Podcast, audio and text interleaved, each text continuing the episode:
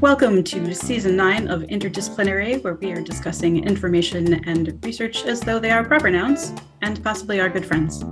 In an effort to whet your appetite for our next online symposia this February, Within Reach, the quest for information and research. You can find all the details in the show notes for this episode, and please go buy a ticket, and that'd be great. And I will love you forever. Thank you so much, listener. Uh, this season is sponsored by the generous people at ABMP,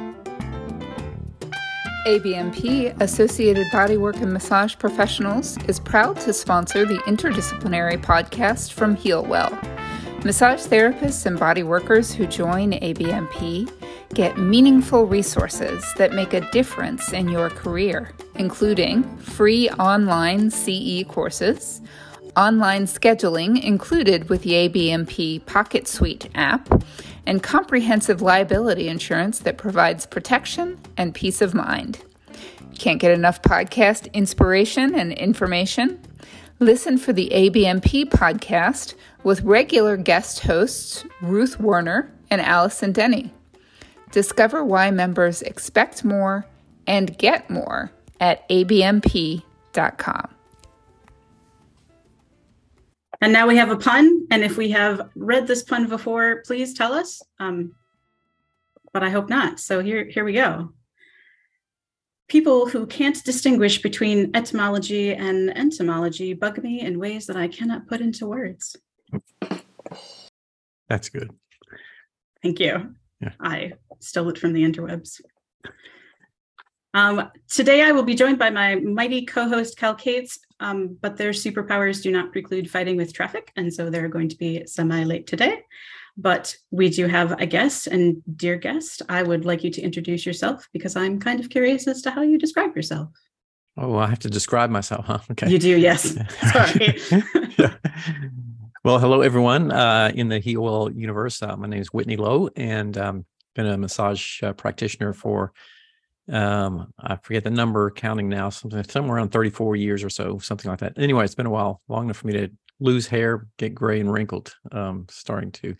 Um but uh yeah my passion has been a great deal around um focusing on treating pain and injury problems with massage but more importantly in the educational realm. Um a great deal more about how to get um better training across the massage therapists in a wide variety of different environments and um, if I remember, we're going to talk a little bit about um, information translation today, and that's a big passion of mine because I've been uh, focused on the educational um, arena for quite a number of years, and think this is so absolutely critical for the future of our work is to really focus on how we're training the future practitioners um, and the current practitioners who are out there doing things who need to up their training as well. So that's a big, big piece, I think, for lots of folks. Thank you. Uh, so my first question that we've been asking everybody so far is how do you feel about information and what does it feel like to you? I feel like everybody's got a sort of abstract image that floats around in their head.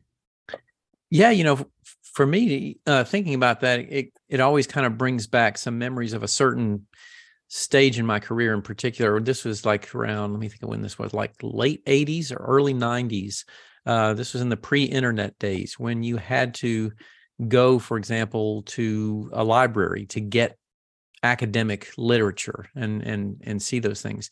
Um, I was very fortunate at that time in my life to be living within a couple miles of Emory University Library, where they have a great medical school there. So there was a fantastic medical school library, and I used to just go over to the library in my spare time and just, you know, wander in and think like, where am I going today? And one of the things about that that was so um, inspiring was I just realized I felt like this was like the holy grail of, you know, content, knowledge, and information that was accessible to us that we weren't even beginning to scratch the surface of using in the massage world.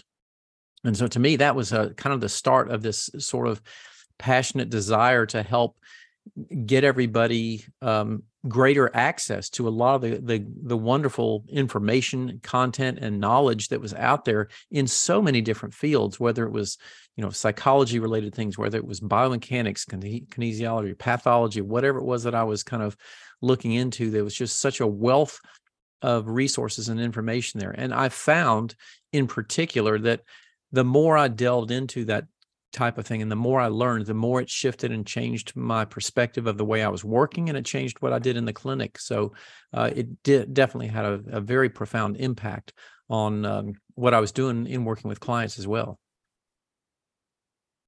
So information for you is, I guess, this visual of like a stacked library with many options. I see like a gigantic pot of gold.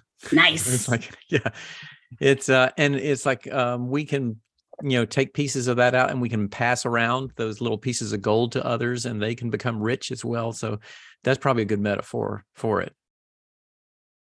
Well and i would i wonder if it's like panning for gold right? Because it's a yeah. big pile right? But there's not all of it's gold. Well especially especially now we're recognizing that the the pot, that pot gets super super big and it's getting uh, you know as maybe it's you know the resource is getting um, sort of harder to find the good nuggets in there because the big good nuggets have been picked out. So we got a whole bunch of other chaff to wade through now i feel like there's a lot of pyrite in that pile too. Yes there is. It looks so good um yeah, yeah. Um, oh, but wait a minute. Let me look at this. Oh man no that's not not, not what i was looking for at all. Um, I, kind of on that note, so one of the things I hear people say, and they say it about sort of education and definitely about massage, is that there's nothing new in massage. We haven't invented new things really. It's just all the same stuff and maybe repackaged. Um, so, how do you find new information, gold nuggets? Like, what's your process? And then how do you evaluate it as useful? Yeah, you know, I would say that there's definitely truth in that in that statement. What I would say, I'd like to probably put some qualifications around it, saying that there's probably there's not much new in massage in terms of what you do with your hands to people. There's probably not much that hasn't been done by someone at some point before, and in certainly in recent years, somebody who's taken it and packaged it up into some kind of cool thing, and they've given it a name and called it something miraculous. So yeah, a lot of that has been done. What I think hasn't been done so um, expansively is recognizing how a lot of the things that we learn change just the basic things that we do. So, for example, I think for the most part, in terms of doing clinical work, you know, I've worked with people with all kinds of different pain and injury problems. And what I've found over time is the more that I do those things, and the more time goes on, the more I see the actual techniques of what I do are pretty darn simple. What makes the difference is knowing how, when, why, and how to alter those things on certain situations. And that's what makes a really good clinician. That's what's new. That's what's constantly evolving is an understanding of how to alter the approaches that we learned. It's, it's kind of like uh, um, in school and in our basic training, we learned grammar and we all learned grammar and grammar is pretty much the same. It doesn't really change. But what changes is your ability to create artistry with those words and to write grow, uh, great prose and literature that gets better and better over time the more you do things and the more you learn. I would also add to that you learn that some grammar isn't really necessary anymore and like yeah. there are more efficient ways to do something and you can let some of those old things go. Yeah. I I want to you know put in a a, a plug for uh, Merriam-Webster and those who who are the grammar police that the word ain't is a good word.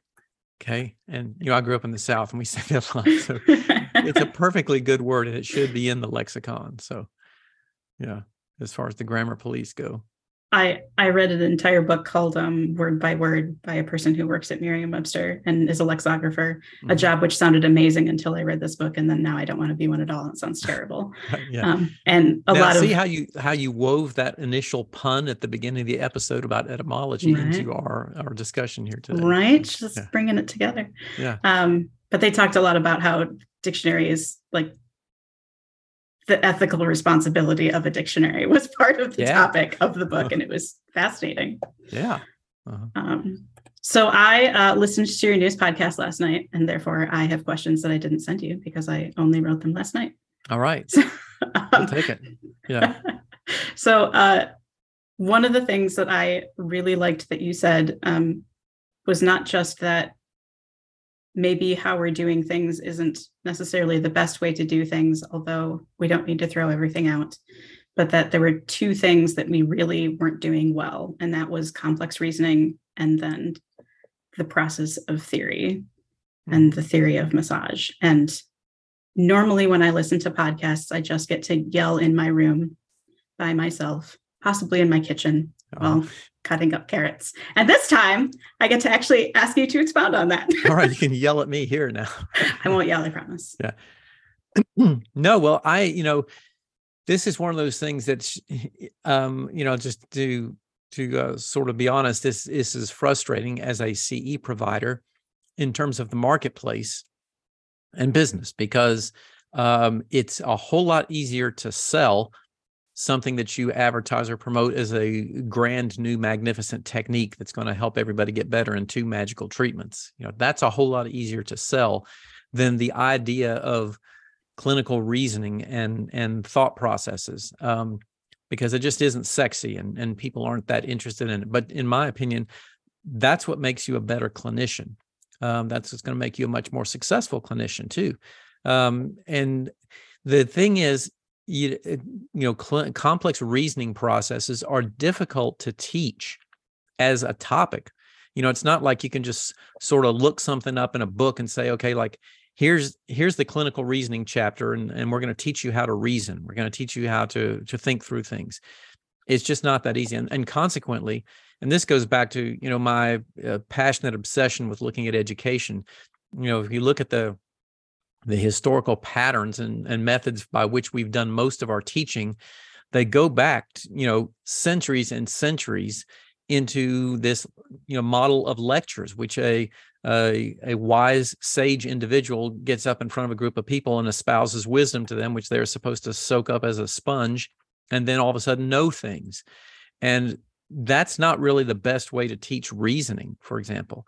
Um, i mean i really ran into this a great deal back in the late 90s in the in the weekend workshop format which is you know two high intensity days of eight hours of class trying to teach people complex clinical reasoning processes. And I was just ready to shoot myself in the head because it's just like you think people get it. And then you ask them a question which requires them to go through those reasoning processes and apply what you just said in a different context, which is what would happen in real life. And all of a sudden, they're looking at you like deer in the headlights, like, well, you didn't tell us that. You didn't, you didn't tell us how to do that. You didn't tell us how to answer that. And so uh, that's when I realized there's got to be another way. There's got to be different ways to do that. And that's what got me really initially interested in exploring online education back in the early 2000s was recognizing the possibility for self-directed um, branching learning strategies where people could make mistakes in their thought processes and see like oh this isn't really a good thing to do here. I should go do that thing there. And you could have the possibility to do that and it and the learning can become a lot more individualized and a lot more personalized. And um, that's just uh, logistically not feasible to do the same way in the classroom. So that's one of the reasons that i think you know online education in particular is really valuable for teaching some of those more complex clinical reasoning processes. Now, it's not the best way to teach everything. I don't think it's the best way to teach hands-on treatment skills and a lot of things like that and you know there's a great deal of learning that comes with the interactivity of being in a classroom with a lot of other people and having questions asked every one of those formats has their their advantages and disadvantages but um, in terms of of that whole process i would like to see us moving in the direction of of having some more ways to look at clinical reasoning methodologies, regardless of the platform that we're working in, because you can do things like that in the classroom as well. You can certainly do exercises and, and engage people's thought processes, but it takes, uh, you know, I'll be honest, it takes a much more skilled instructor to do that than somebody who's just been put in the classroom um, because they know something or they've been in practice for 15 years. So they must be a good teacher, which happens all the time. I think we um we as massage therapists uh I think we don't often think too much about what it takes to do a certain kind of job other than massage therapy and teaching is not massage therapy even if you are teaching massage therapy. That is correct. Um, yes. And reading research is not massage therapy, even mm-hmm. if you are a massage therapist reading about massage therapy. It's just not the same job and the same requirements. Yeah. Um, we don't we don't really com- I guess it's compartmentalizing that sort of function. And you need all of those functions, I think, to be um, a good practitioner. Even if you're not formally teaching in a school, you are teaching your clients, and it makes a difference. Yeah, you know, I've always said that there's really two primary roles that every practitioner um, in the in the clinic treatment room has with the clientele that they're working with. They are a clinician who is working with them, doing physical maneuvers with their hands and interacting with them on a psychosocial basis, and you're an educator because uh, you are going to be asked questions about things that are going on. You're going to have to um, evaluate some things that are happening with this particular individual and share content with them. And so you are going to engage in educational processes. So um, it really behooves us all to learn some more about education and how to do it well. Uh, I think I, now I don't think everybody has to really study teaching to that degree of, you know, in insane overzealous uh, exertion that I probably put into it, but uh, it would help to to know some things about education. I think. I feel like as, one of the challenges. Oh, go ahead, Corey. I was going to say, as an overzealous person, um, what kind of responsibility do you feel with your content? This is something I'm trying to work into our conference about um, being a science educator and being a massage therapist and the responsibility that that puts on you. I think there's a great deal of responsibility uh, that I hold in that realm because people, uh, you know, for whatever reason, who look up to you know the educators or the leaders that they're going to see or to learn things from um, are looking to those individuals to give them guidance to be sort of like a let's say a guide on the path you know not necessarily um, you know a cult leader hopefully but more like a, a guide on the path that will help say like i've kind of been down this road before. I know what's what we got up ahead of us here. Uh, and so there's a responsibility to to be um, responsible in the way that we transmit information and that means we need to keep learning we need to also be okay with saying you know uh, i know i wrote this in a book uh, 10 years ago or i put out this video five or six years ago and I said this stuff, but you know what? There's some newer research that's come out that's shown like uh, this isn't really right. So I would like to um, retract that statement and clarify and say like this is the, our better understanding of it right now, and that's hard um, because a lot of people get tied to their their models and their images but uh, as certainly as an educator i think we have we have a really important responsibility to to be willing to be wrong and to be willing to change course and correct things.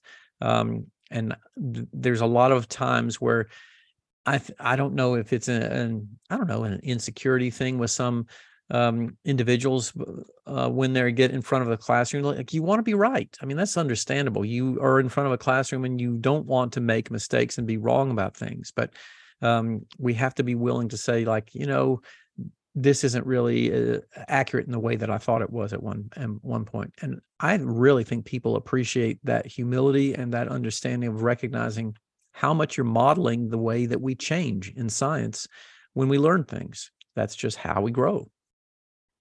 I taught um, an anatomy class for two semesters, and one semester was a morning class, and it was great. And then one class was an evening class, and that turned out to be a problem because I learned rapidly that I lose my vocabulary at about 8 30 p.m. on the dot. Oh boy. Yeah. It just starts vanishing. Yeah. Um, so the first class that I taught in this evening class, we got to the very end and we were talking about anterior posterior and all of these, you know, new lovely anatomy words. And I mixed up anterior and posterior and had no idea um, because I was so tired. Hmm. And somebody pointed it out, and I was like, yes, okay. Anytime you think I'm wrong, please tell me. Just just say it and then we will figure it out together and it's a good chance you're right especially apparently if it's after 8 30 p.m so yeah. i think that class sort of like that was day one so i think it sort of shifted their focus of me as like their bastion of knowledge and more like this person who knows some kind of stuff mm-hmm. like sometimes and that um sort of changed the tone of the class altogether which was yeah. nice I think in that, uh, and I always do that at the beginning of every class that I'm with people and say, look, there's some ground rules for our, our class. And one of them is you have to question authority. And what that means is if I say something that goes against something that you've understood to be true, you have to question me about that. Number one, because I might have said something wrong, like you said, and we want to correct that for everybody else. Number two is that, you know, there might be newer information out that has changed our perspective about things, but this is how you develop clinical reasoning processes is by questioning things, asking about those things. And you have to foster an environment where that's okay. Because a lot of times you know people don't like to question an instructor because they feel like it's not okay and, and sometimes that's reinforced with an instructor who gets offended when somebody questions them uh, about things. So uh, i mean that's certainly understandable and i'm not just talking about in massage this has probably happened their whole life in in classrooms um, in our traditional educational system. So um, it really helps to foster that kind of community uh, sense at the very beginning of knowing like hey we're all in this together and um, part of your job is to ask questions.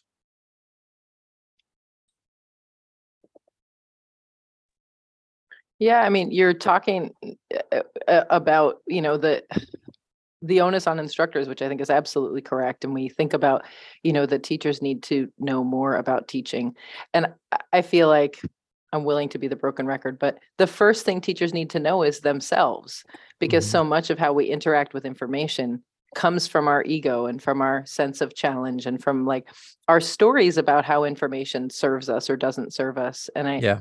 I feel like as an instructor my job is to support my students in exploring information but i think most instructors think their job is to impart information yeah. and that like it boils down to the stuff we talk about in our sort of squishier episodes about how so many of the struggles uh, among humankind rest in our hatred of change.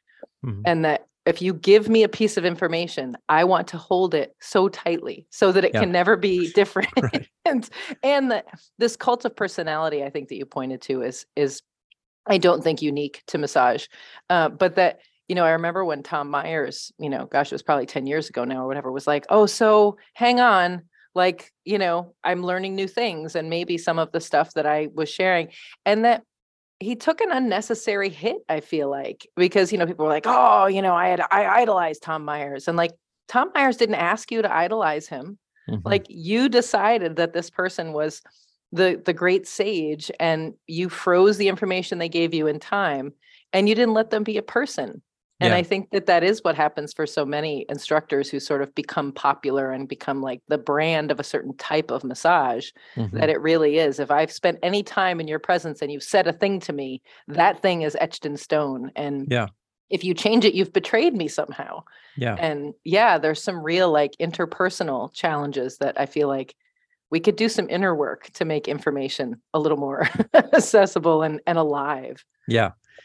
I can't remember. This is a wonderful quote, and I should I should go back and look up who it was that said it. But um, you probably heard it before about something about like it, it's hard to get somebody to understand something when their income depends on them not understanding it. You know, and that yep. has been the thing that has plagued us a lot. Is like you know if you like in in the CE world, if you build up a system around this modality that you created with this particular narrative about how it works and then all of a sudden you know some science papers come out and say like this isn't really happening the way that we thought it was. You know you've built something with a lot of financial um, investment into a model that now you know you have to change change course with that. Um, and some people handle that really well. Some people are, are very graceful in the way that they do that. Walt fritz for example is somebody who comes to mind as somebody who's really gracefully transitioned from what he was formerly doing, teaching myofascial release, uh, to evolving an understanding of what we learned more about the neurological system, about the fascial system, and all those kinds of things, and and transitioned his work into a very different um, approach, recognizing that oh, you know, a lot of the stuff that I taught doesn't seem to be held up that strongly with a lot of the research. But I, here's what I do think is happening now that we know more about this, and um, you know there are some people who've done exceptionally good jobs of, of you know navigating those choppy waters sometimes. I think it's terribly sad that those waters are choppy. Um, one of the things I love to talk about is how information is a living thing and not a static thing, although we are mostly taught from day one that it's static and it's in a book and it's on a shelf and that's how it is and that's just the way it's going to be and then you should just go get that book and then you'll know. Yeah. Um, but that's not how it works at all or it's not Yeah. how it should work and the fact that people saying information is a dynamic thing and my information has dynamically changed um, and that leads to criticism and loss of income and like just all I can think of is like betrayal um, from people, Yeah. which is so terribly sad because when you decide that it's a static thing, then at some point you're going to decide that you've learned it all. And where do you go from there? That's also something that came up in the Thinking Practitioner podcast was um, not choosing to learn what you don't know, you don't know. So Yeah. how do you find new information? I, I hear people complain that like, I don't need CEs. I've learned everything. Like, yeah what do I need CEs for? I've been in this business for 20 years. There's nothing, nothing for me left. It's just, it's just me, you know, it's just the government deciding that I need to do a thing. And Well, I, it, kind of goes back to there's a, again let me this, i'll mangle this quote because i can't remember exactly what was said but this was said by um, a very well-known physician educator something about uh, you know close to two-thirds of what he was talking to a group of medical students and said like close to two-thirds or whatever the number was something like that. Two-thirds of what you learn in medical school is going to become irrelevant in 10 years. Problem is we don't know what which two-thirds that's going to be. And that's the key Corey of what I think you're getting at there too is that people need to recognize that there is a lot that changes from the time that you were in school. And one of the other important reasons for CE is that, you know, quite honestly, people don't really learn what we think they learn in school for any kind of long term memory. You know, most of that is short term memory, the way it's taught and the way school is structured. Most of it is short term memory to be able to pass the licensure exam. And that is the, again, one of the re- very important reasons I think why continuing education needs to be necessary because things change and we we unlearn very fast a lot of the things that we supposedly learned in school. I wonder, Corey, you can you can decide that this should be edited out because I can't stick exactly to a topic, but I'm curious how you know, we talk a lot at Heal Well about how what we've learned from our nursing and social work colleagues and and how we want to incorporate some of those things that have really worked in the long term and, and made their education more sustainable, at least from the outside and from the folks that we've spoken with. And one of those models is supervision. And it's not a thing that we have in massage therapy. You graduate from massage school and then ostensibly you go work in a room by yourself with people who don't know anything about massage except the massages they've received Yeah. or what they've seen on TV. And um, you know, I mean, I think it would it would be a somewhat heavy lift because you can't just say, well, if you've been a massage therapist for 10 years, you'd be great in a supervision role. Mhm. Um, and you know, when we're talking about supervision for listeners who aren't familiar, we're not actually talking about this person being a supervisor of you, but that this is an experienced practitioner that you have regular, scheduled, structured check-ins with. And you say, like, this month, these are the things that are challenging me in my practice, or these are the questions that I have. And I think for massage, it might be a little different because it might actually be some hands-on technique adjustments as well as interpersonal things. But I feel like that would be a way to allow information to stay fresh and to reinforce those things that you sort of learned for the exam, but then you know, once you got out there, you kind of forgot them because, like you said, you're just trying to make a living. Um, Yeah. And I, I'm curious how or if you think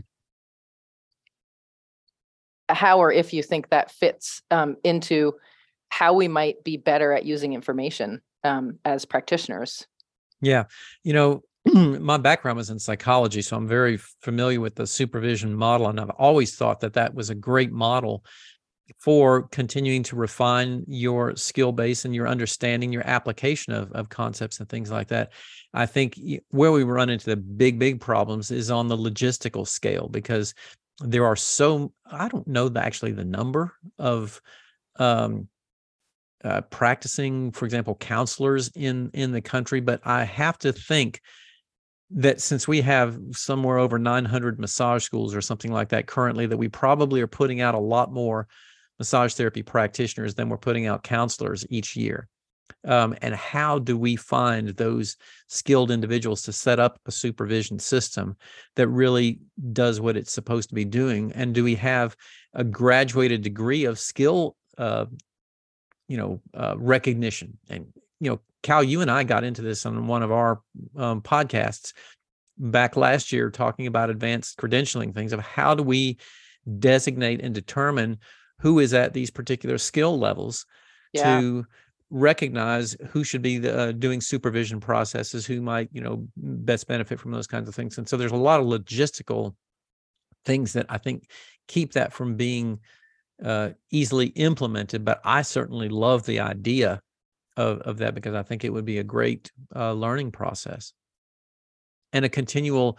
I mean, that's what when you're talking about continuing professional development, that really is the kind of thing where it's gradually done over time with you know further refinements things like that that's a really good example of continuing professional development processes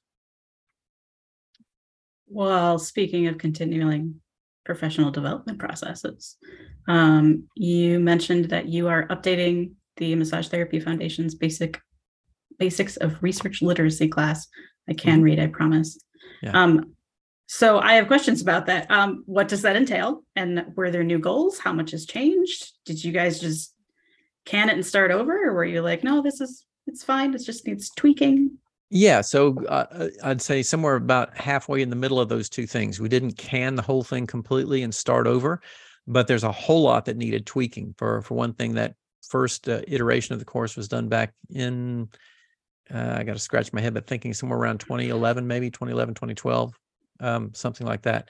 Um, uh, this was formerly done by my uh, business partner Jan Schwartz and I when we were working with um, Education Training Solutions, and that was one, uh, you know, earlier on in sort of like some of this was earlier on in the technological development of some of the uh, e-learning software that was out there, and also certainly earlier on in in my learning curve of learning how to use this stuff well.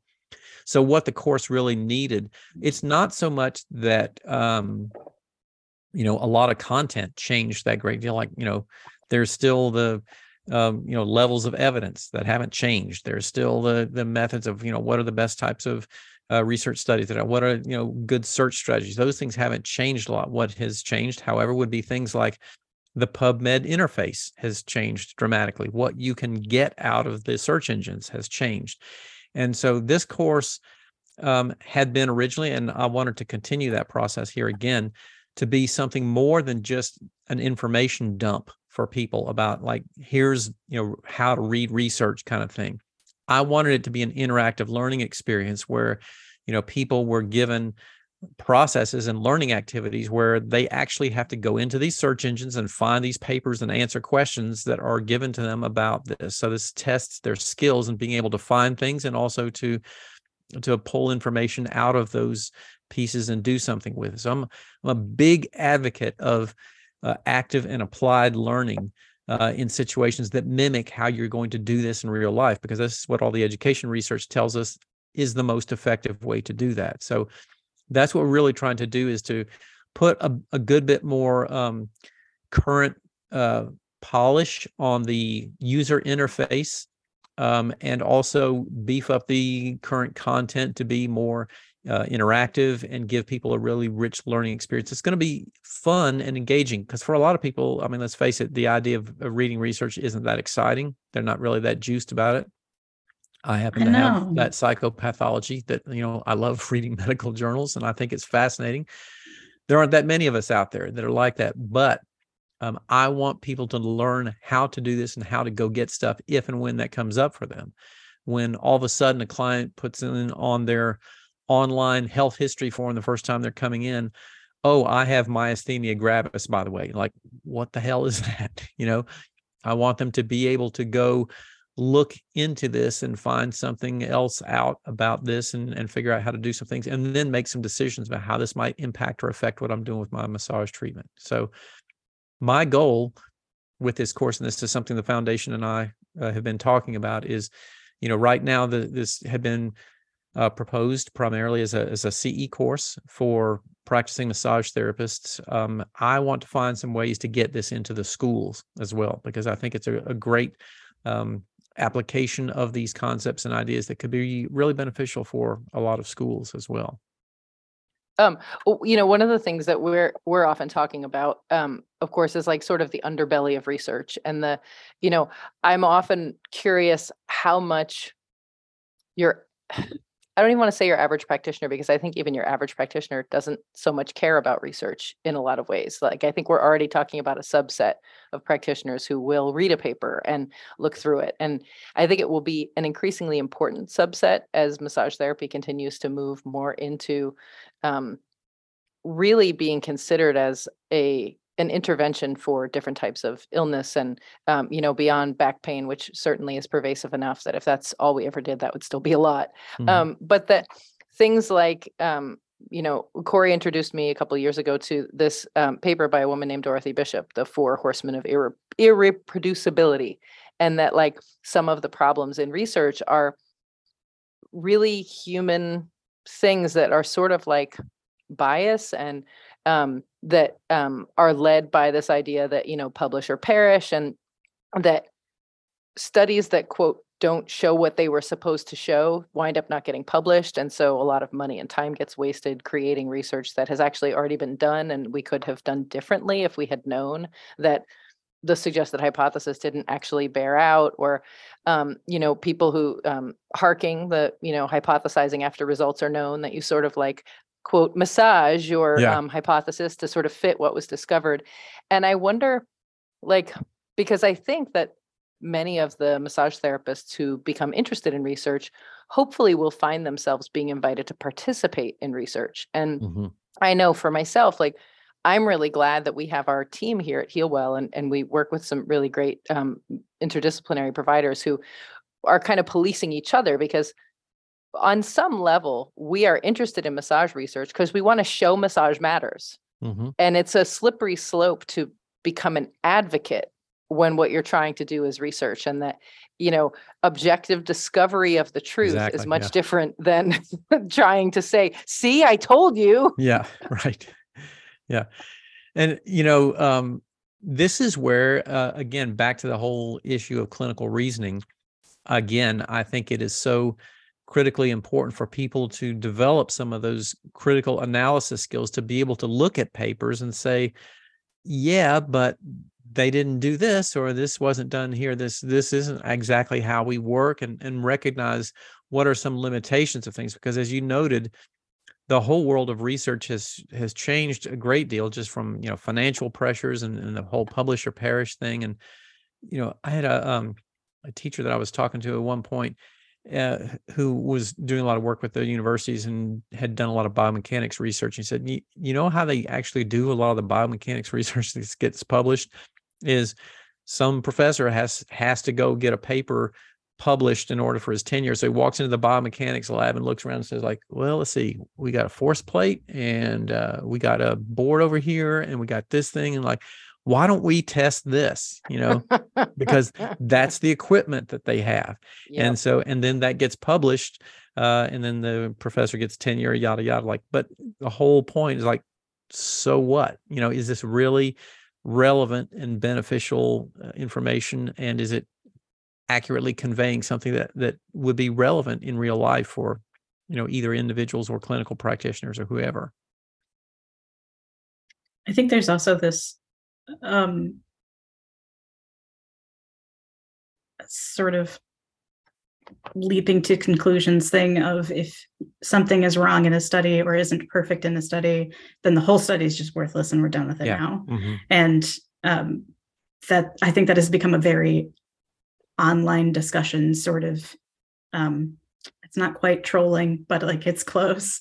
It's like I know more than you, and that study sucks, and I'm going to tell you why, and you just shouldn't read it at all, and you should just throw it away and burn it and shut and, your dumb mouth and shut your dumb mouth while you're at it, right? Yeah. And that's and not, any other study also, that has those words in it is also crap. Should know? also go, yeah. yeah. So as far as critical thinking and complex reasoning goes too there's all of these like crazy shades of gray that happen in research.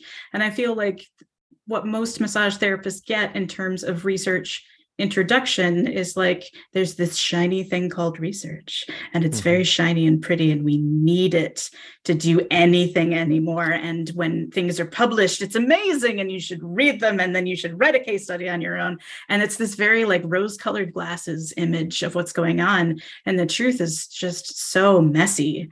It is um, messy. Yeah and but then you know when i tell somebody you should totally read this research paper and it's only five pages of very small typed font very closely together with justified margins good luck with that.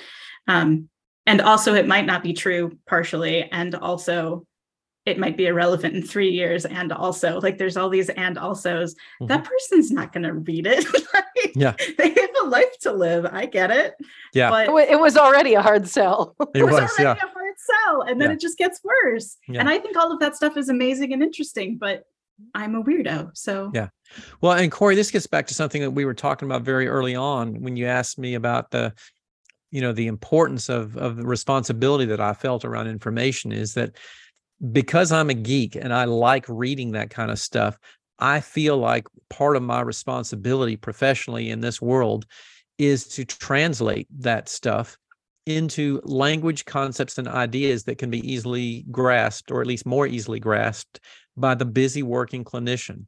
Um, and i kind of feel like that's part of my job is to help get this stuff into use and and recognition of its value by translating some of these ideas and acting basically like a filter to say like you know here's what we've learned about this and here's where i think you can really use this in clinical practice. Because if you're not practiced frequently at reading those papers and looking at them and delving into the concepts and the ideas behind them, you don't as easily pick up things like methodological flaws or the ways in which they may be applied to some other concept or idea. Um, and so, while we do want to encourage uh, everybody to try to get more research literate, um, I also recognize the logistical reality of this is that a lot of people who are busy in the clinic, they don't have time to do this. And what they want to come home after a busy day of work and you know feed the kids and oh i think i'm going to sit down and read a research paper now you know at 8:30 at night. I don't think so. Uh, it's not going to happen. So um, this is a partnership. You know um, i spent a lot of years in clinical practice doing things and um, really have felt that my passion, drive, and interest um, in these later years has been much more around education. And so I feel like that's my uh, responsibility and role is to work in partnership with a lot of people who are still doing a lot of, of clinical work and may not have the time or uh, capability to do some of those kinds of things. And together, we can help grow this profession further and and do what is my big goal, which is to try to help reduce pain in the world, you know. So so I have, two follow-up questions and they're related. So the first question is um, what sort of method has seemed most useful or effective for translating that research? And the follow-up is is it TikTok? I'll answer I'll answer the second part first. No, it's not TikTok, at least for me. um TikTok is the sound that a clock makes, an old clock. Okay. That's that's about the extent of my exposure. we TikTok. are currently wrestling with the TikTok question in Healwell, so I'm always um, curious. I have to I have to admit there's you know certain social media platforms that I just I can't resonate with. I've had a very very difficult time connecting with TikTok. So um that part it's not TikTok. Now can you ask the first part of your question? Because I forgot what. Yeah, what what methods uh, that are clearly not TikTok? Um, what methods? Wait, I just want to be really clear that Whitney felt super confident saying it's not TikTok, even though he didn't remember what the question was. I just That's I love that. So. it's just a categorical discounting of That's TikTok. Right. Now, what That's are you exactly asking? what we were saying before. no, like, TikTok anything that has to, anything to do with no TikTok is just is just should be ignored anyway. It's a blank space. Exactly. We just put it in the blank space. Um, yeah. I feel the same way about it. Um, what is effective for information translation for you? Well, like what, you know, what techniques work? We joked about TikTok, but here's the thing, you know, social media has become an incredible time suck for so many of us and you know an, an attention vortex that just you know draws and then it's you know all these political things that have fanned the flames of of discord and discontent. That's all the dark side of what social media has done for us. Um, and you know i know there's there's colleagues and i'll have to admit some of them are probably more you know my age and older who say like i don't get on there i can't stand i don't do i don't do i don't do social media sorts of things and and i i'm okay with that i accept that but i will also say that for myself the capability to communicate and talk with practitioners all over the world in real time essentially um, and talk about a, a clinical issue or a, a case study or something like that and have differing opinions presented immediately so I can stop and read something and think about it. And and this is not just, you know, in Facebook groups that are trashing things. These are, you know, a lot of times these are very uh, intellectually stimulating conversations that make me think and really make me change the way I'm looking at things. So um, social media in particular, you know, so, certain discussion groups that have a topic that they are, you know, more zeroed in on have been tremendous um, opportunity for um, me to expand my personal learning network and my uh, capability of understanding and getting stuff out there. I think that has, you know, tremendously accelerated the knowledge translation process, which, you know, for, again, for people not really familiar with that concept, we're talking about how long does it take for things to get from research or you know finding things out or publishing content for that to get it into uh, ongoing clinical practice on a, on a regular basis and that has traditionally been a very long time in in certain fields especially our fields where we're not dealing with life threatening things that need to be known right away it takes a long time to change perspectives and ideas but when you don't have an opportunity to talk to people who are doing different things that's going to take a whole lot longer and so um I really do think there's been tremendous benefit with with a lot of the social channels, whatever they happen to be. Hey, and if TikTok is your thing, do it on TikTok. You know, if TikTok's your game, hey man, more power to you. Yeah. Well, and I I think there's something to be said for uh, you know, I mean, on some level, I feel like we're we're sort of caving to the pressure, so to speak. But if that's where people are getting their information, we go to where people are. You know, we yeah. for a long time we struggled with how we would connect. Um, we had a hard time connecting with um, physicians who would be mm. interested in what we're doing, and then we found all these doctors on Twitter who now follow Healwell and engage with us. And we were like, oh, I guess doctors have 120 characters worth of time. Yeah. And that's where they are going. And yeah. so, yeah, I mean, and I think definitely as the, I don't know if I'm getting older or the profession's getting younger, probably both, but I think there are people who are like, they'll watch a TikTok video and, and learn a thing about fascia or, you know, whatever, yeah. if you can make mm-hmm. it engaging. So, yeah. Yeah. And you know, there's there's certain to be, you know, seem to be certain communities of practice that revolve more around certain channels than others. I mean, there's there still seems to be a pretty strong presence of the massage therapy community and discussions about things on Facebook. You know, that seems to be pretty prevalent. Um, I'm also heavily immersed in the the learning science and learning and development world and and you know instructional design and all that kind of stuff. Majority of that stuff happens over on LinkedIn, which is kind of interesting. So um, you know different channels and different places tend to be you know more oriented towards different uh, you know social media platforms and different kinds of ways of doing things. But yeah yeah i have um my, my nephew does uh, work for me periodically and, and helps me out with things and he he you know he always jokes me like all the young people are on tiktok you know like yep yeah, i know they're there but i'm not. Do i look young to you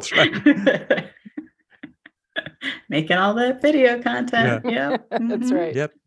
TikTok and Instagram, it's where it's happening, man.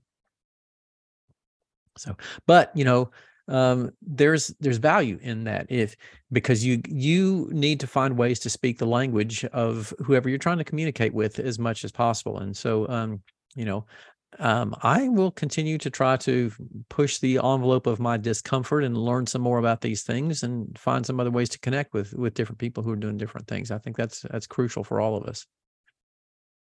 It's not like the old time when you can be the you know the wise sage on the stage in the ivory tower and say if you want to learn the grand master of content of what I have, you have to come to me and, you know, I will bestow upon you my great wisdom, sort of thing. those days are over. As we were putting together this um, conference in February, one of the things that I brought up to everybody I talked to was please do not be a sage on the stage. Please do Yeah. anything that you can do to not do that. We have all sorts of resources with the software that we're using for you. I think somebody's going to use Kahoot like Mhm. in their presentation and we have polls and we have chat and we have we have all these ways to interact so please just don't don't do it the old way please Yeah. um, and everybody was really excited about it actually so that was Yeah.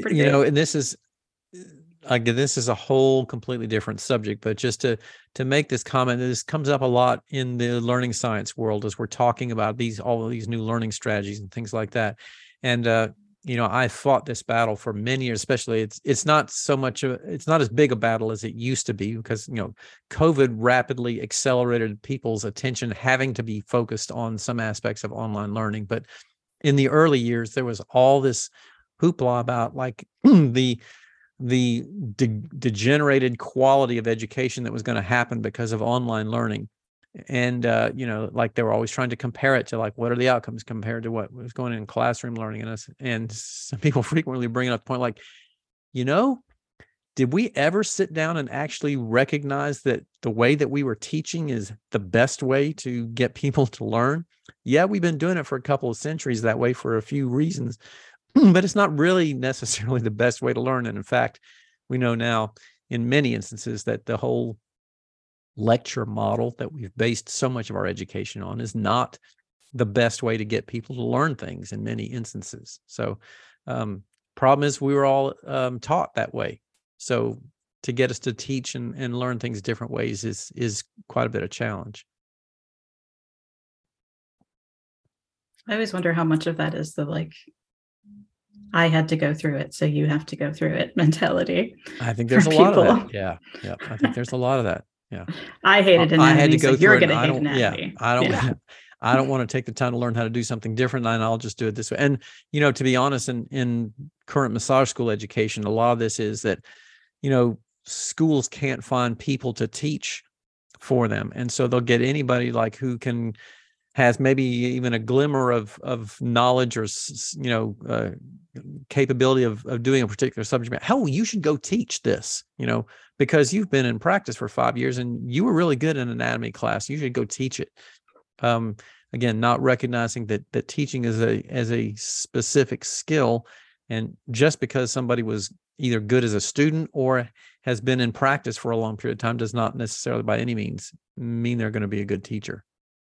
Also that you were good as my student specifically Yeah. Yeah, Uh-huh. Right. right, right. So- sometimes i wonder if we need a, uh teacher exchange program and send people like across the country and like you're Yeah. from kansas and you're going to go to california and we're going to bring that california person over here to kansas and Yeah. mix everybody up and see what happens i don't Yeah. think that would go over terribly well but Probably not. well there are but I- some in good theory- initiatives you know that have gotten started with trying to look at you know credentials for teachers and and you know competencies and skills that a teacher needs to have and you know that's a really good step in that direction i think we've got a, a quite a good long way to go there and certainly to get people interested in pursuing teacher education programs we've got a long way to go but we're making some we're making some steps in the right direction i think maybe that's where the tiktok will come in hey that could be that maybe that's the future tiktok for teachers